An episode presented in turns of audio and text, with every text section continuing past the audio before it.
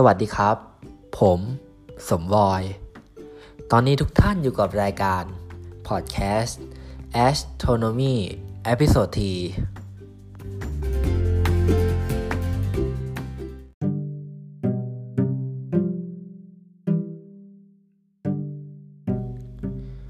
ผู้รับฟังทุกท่านนะครับ วันนี้นะครับทางรายการของเราจะมาพูดในหัวข้อเรื่อง Galaxy ทางช้างเผือกครับ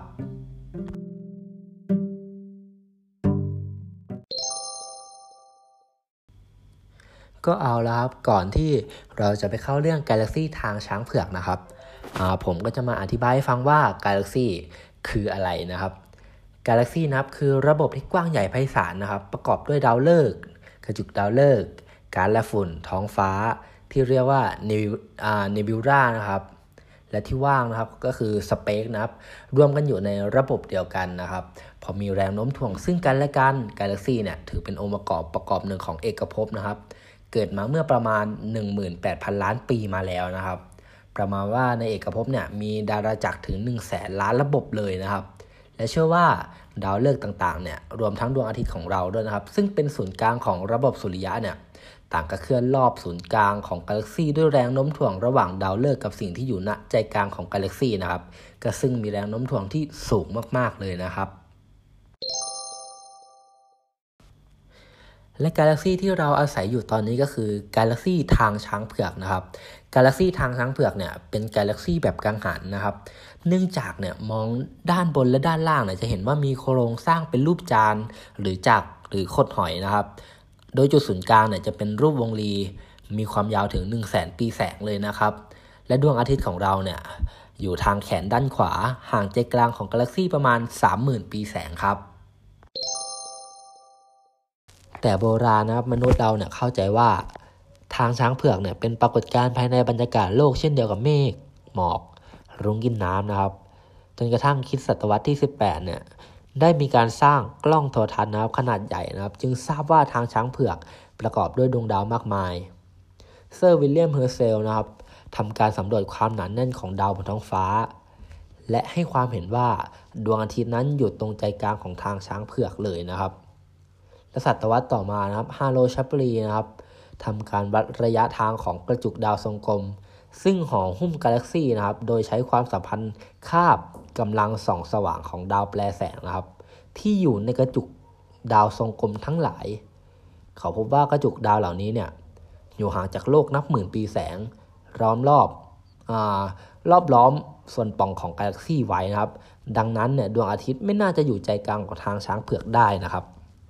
และกาแล็กซี่ทางช้างเปลือกของเรานะครับ เป็นกาแล็กซี่แบบกังหันนะครับ มีดาวประมาณแสนล้านดวง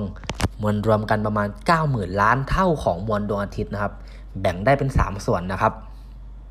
อย่างแรกเลยนะครับ ส่วนจานครับ ประกอบด้วยแขนของกาแล็กซี่ มีขนาดเส้นผ่าศูนย์กลางประมาณ 1 0 0 0 0แสนปีแสงครับ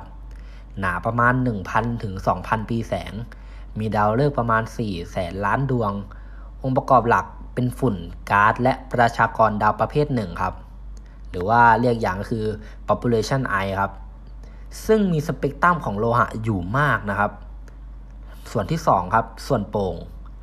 ส่วนโป่งเนี่ยเป็นบริเวณที่บริเวณใจกลางของกาแล็กซี่นะครับ มีขนาดประมาณ 6,000 ปีแสง มีฝุ่นและก๊าซเพียงแค่เล็กน้อยครับ องค์ประกอบหลักเนี่ยเป็นประชากรดาวประเภทหนึ่งที่เก่าแก่ครับ และเป็นประชากรดาวประเภท2อะ ซึ่งเป็นดาวเก่าแก่ แต่มีโลหะเพียงเล็กน้อยเท่านั้นเองครับ ก็มาส่วนที่3นะครับ ส่วนเฮโลครับ ส่วนเฮโลเนี่ยจะอยู่ล้อมรอบส่วนโป่งของกาแล็กซี่นะครับ มีองค์ประกอบหลักเป็นกระจุกดาวทรงกลม เป็นจำนวนมาก แต่ละกระจุกเนี่ยประกอบด้วยดาวฤกษ์นับล้านดวงเลยนะครับ ถือว่าเยอะมากเลยนะครับ ล้วนเป็นประชากรดาวประเภท2นะครับแล้วก็นักดาราศาสตร์เนี่ยสันนิษฐานว่ากระจุกดาวทรงกลม เป็นโครงสร้างเก่าของกาแล็กซี่ครับ เพราะมันโคจรขึ้นลงผ่านส่วนโปร่งของกาแล็กซี่เลยนะครับ และแขนกังหันของกาแล็กซี่ทางช้างเผือกนะครับ ประกอบไปด้วยฝุ่นก๊าซและดาวอายุน้อยอุณหภูมิสูง สเปกตรัม O และ B นะครับ ซึ่งทำให้มองดูสว่างเป็นสีน้ำเงินกว่าบริเวณโดยรอบ แขนกังหันของมันนะครับทำหน้าที่เหมือนไม้กวาด ปัดรวบรวมดาวฝุ่นและก๊าซไว้ด้วยกันครับทำให้เกิดคลื่นความหนาแน่น กระตุ้นให้เกิดการก่อตัวของดาวดวงใหม่นั่นเองครับ เป็นอย่างไรบ้างครับ แต่รับชมรับฟังกาแล็กซี่ทางช้างเผือกบ้านของเรา ถ้าผู้รับฟังชอบใจเกี่ยวกับเรื่องอวกาศหรือดาราศาสตร์แบบนี้ โปรดติดตามตอนต่อไปได้เลยนะครับ ว่าผมนั้นจะนำเรื่องอะไรมาพูด แล้ววันนี้นะครับ รายการพอดแคสต์ Astronomy Episode 3 ก็หมดเวลาลงแล้ว ผมสมวอยนะครับ ขอลาไปก่อน สวัสดีครับ